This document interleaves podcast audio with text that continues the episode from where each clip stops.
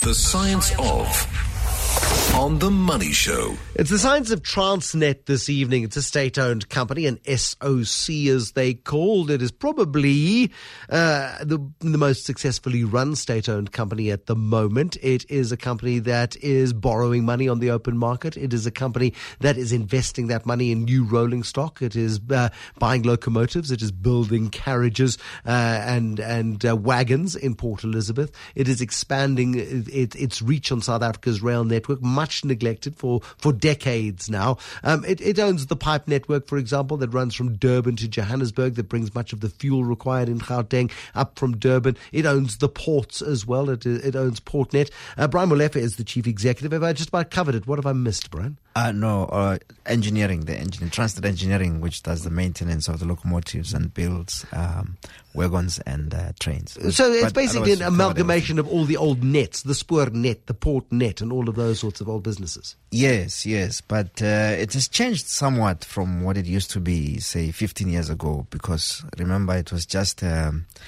uh, all the transport, uh, including South African Airways, including Translux, which was the buses, uh, and so on. But at the moment, all the passenger uh, and and Prasa as well, which uh was a metro rail, uh, but all the uh, entities that have got to do with passengers, moving passengers, have been taken out of Transnet, except the Blue Train but it's just one train. Uh, why is that? I mean, it seems an, an anomaly. I know Prasa desperately wants to get hold of the blue train, but no, they don't uh, want it because it was it wasn't profitable. Uh, it wasn't. well until recently, but okay. Uh, it wasn't. So um, so they they felt you know they need to be profitable. So why when, why is the blue train still held within uh, within Transnet? It's a heritage uh, train.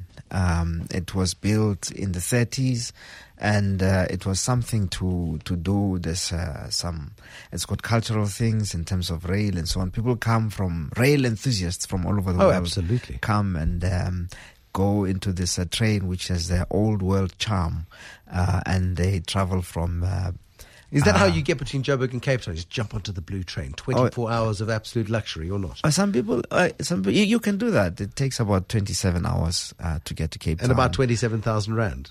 Uh, about 19. Okay. okay. 1,000 Rand an hour, close to 750 Rand an hour to get to yeah. Cape Town. Yes. Uh, SAA is still cheaper. Uh, but, but, so, so that, that's the only anomaly. Otherwise, it is South Africa's, the backbone of South Africa's industrial heartland and industrial carrier. It is indeed. It is indeed. Uh, it's almost the, the, failure of Transnet in its previous guise where uh, road transport took over. And Transnet gets a lot of flack because of the, the failure of the rail network to keep up with with South Africa's rapid growth over the last 20 years. Are you, are you at the moment playing rapid catch up in that particular? We are indeed playing rapid catch up over the last uh, three years. Uh, containers and uh, uh vehicles on trains uh, have been increasing by about 25% every year for three years solid, which means that we are catching up on our market share of uh, goods that can be put on rail, especially general freight. Uh, which is containers and uh, vehicles. But uh, we've also increased the transportation of coal from the uh, uh, coal fields to the port of Richards Bay as well as to Eskom.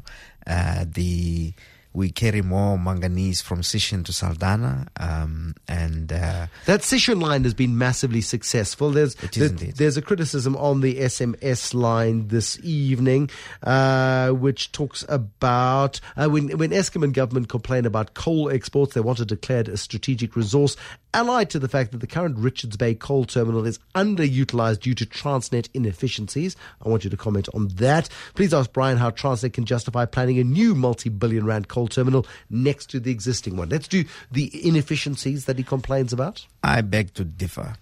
Um, the uh, in the last two years, uh, we have uh, increased our capacity to transport coal to Richards Bay. In fact, at the moment, we run um, 37 trains a day, 100 wagon trains to Richards Bay. 3,700 wagons of coal going of to coal, Richards Bay Coal Terminal. Go to Richards Bay Coal Terminal, and uh, it's still not enough uh, um, because there is uh, demand for to transport coal to Richards Bay Coal Terminal.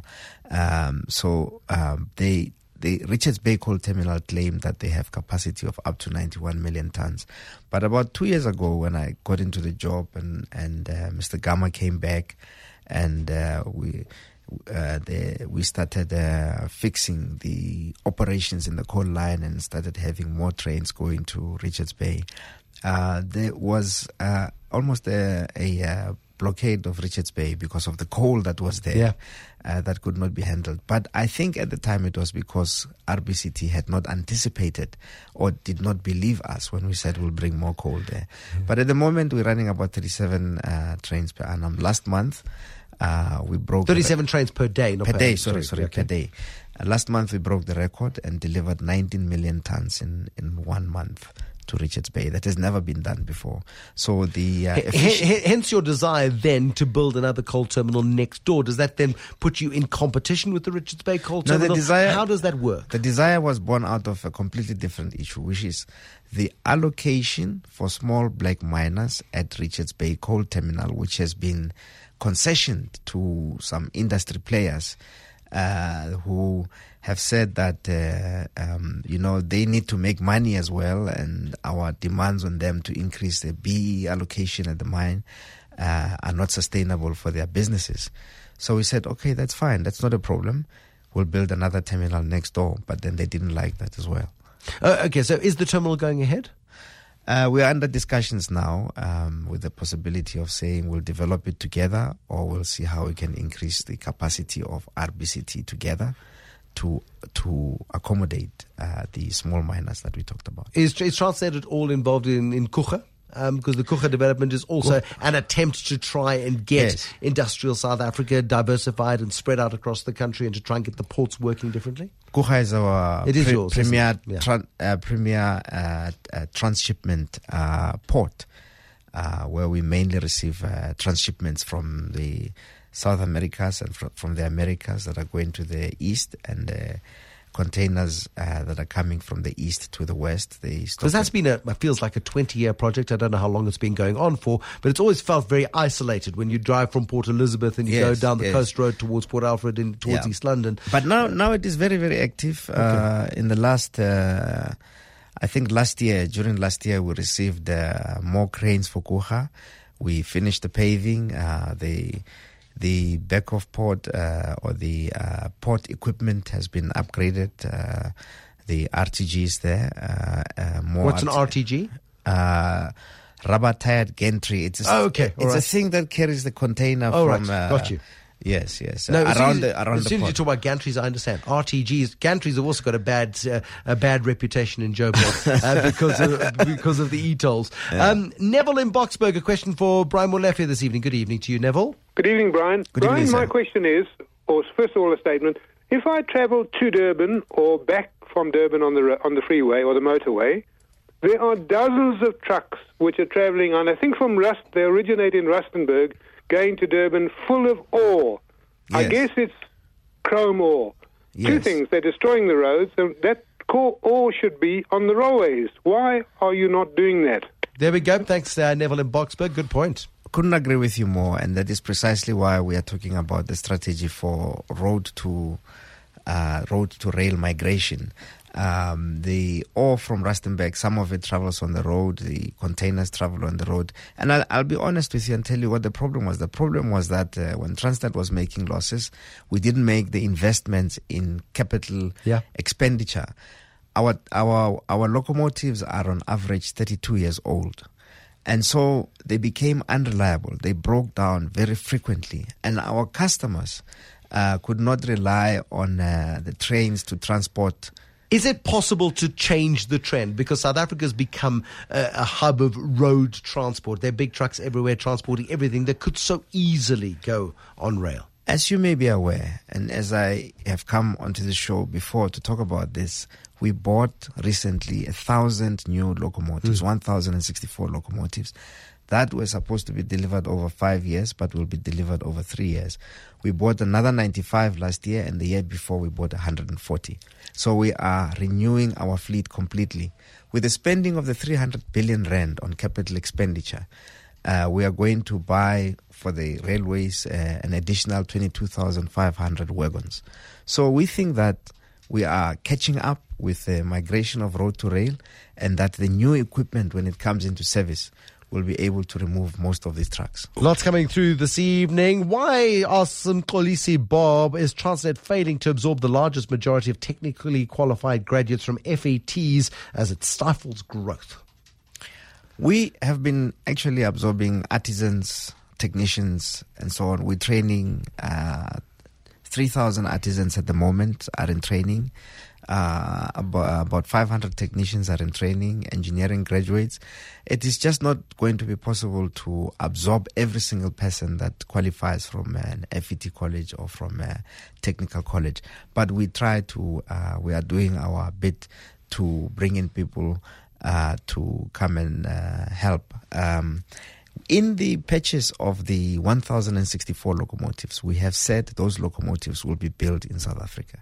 And uh, So General Electric, uh, the Bombardier people, the Canadians, the Americans, they will come here to build and upskill and to create the jobs. Exactly, and uh, the- they will the the locos will be built at the Transnet Engineering's uh, facilities, and we will employ more people to come and work in the building of those 1,000 locomotives. Because the old South African railways in those days was uh, sort of the National Party's idea of creating jobs, um, and, and and created tens of thousands of jobs in Indeed, its day. I mean, indeed. uh, yeah, in fact, what we're trying to do now is to bring back the industrialization of the rail uh, industry, uh, the man, uh, introducing manufacturing in rail. We already manufacture wagons. We already manufacture. And, and we are an original equipment manufacturer for wagons, and we are now trying to become an original equipment uh, manufacturer for locomotives as well. Uh, and lots of, of of issues coming through this evening, um, including Tokozani and Mpumalanga. Quick question, please, for Brian Molefe this evening. Yes, Brian, how are you? I'm okay. How are you, Tozan? Um, very well, sir. Uh, listen, man, I just have a quick question, man, with regards to your I mean, procurement, uh, because I know that um, Eskom man, has been radical in terms of uh, implementation of uh, tr- I mean, Section 2 and F of the Triple PFA. But when it comes to Transnet, we're not seeing enough of, of the implementation of uh, of- I mean, of that section of the Triple PFA in order to enable, you know, emerging SMMEs to participate in the procurement. Great And question, then- Tokozani. Sorry, I'm, I'm short of time. Bong, Bongi on line one also, I think, has got a similar point. Why is, what is Transnet doing to help small business owners succeed? Are you dropping the ball where Eskom seems to be succeeding in the view of Tokozani this evening? Well, I mean, I can say that uh, our uh, triple B spend in terms of the DTI codes in the last year was about 95% of total spend. Um, but that is the DTI codes. Uh, so uh, 95% was spent uh, on uh, triple B or companies doing that, enough? that qualify. Um, at 95%, uh, I'm sure we can go on to about 99 or Okay. 100%. Yeah, but. Oh. Uh, Uh, and, then, and then another issue coming through very strongly on the SMS line. George, a quick point, please, on Transnet pensioners. Uh, evening, uh, Brian. Good evening, sir. there's a court case pending against Transnet. There's 70,000 pensioners that are going to claim 80 billion rand from Transnet. Will Transnet make an out-of-court settlement? No, I think George, that, thank uh, you for your question. I think that that, that case is frivolous. Uh, and in fact, I think that uh, people launched that court case hoping that there will be an out of court settlement.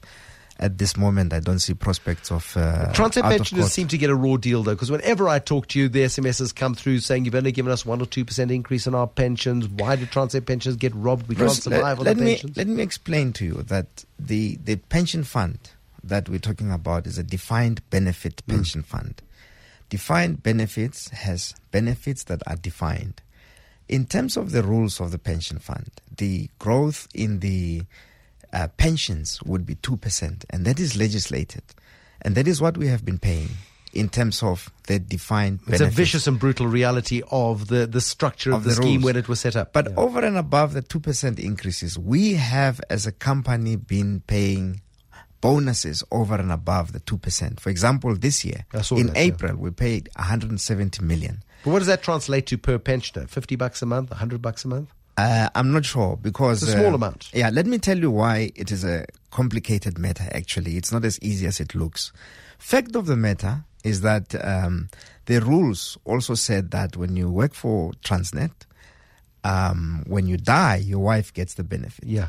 and when she dies, your children also get the benefits. So a lot of the beneficiaries that we're talking about that are actually launching this court case are in fact It's what killed the American car industry. Yes, yes, there are Yeah. in fact the children of the original. But let me tell you something also that people forget all the time that black employees were not considered as employees, so they do not get these benefits. We have only tried to in- look for the widows and the other black employees that uh, to come up so that we can also include them in this ex post, so after the fact. So, and that is why this matter has only been covered in Huisgenoot and Rapport. Uh, it's precisely because uh, of the nature of its history. There we go. Brian Molefe, I wish we had more time to chat because there are lots of issues coming through. We will talk, uh, no doubt, around results time and other stories as well. Brian Molefe, thanks very much for coming in this evening. The Science of Transnet, or at least a snippet of the Science of Transnet. We haven't covered all the ground we needed to, but there's always so much to talk about when it comes to Transnet. Thank you.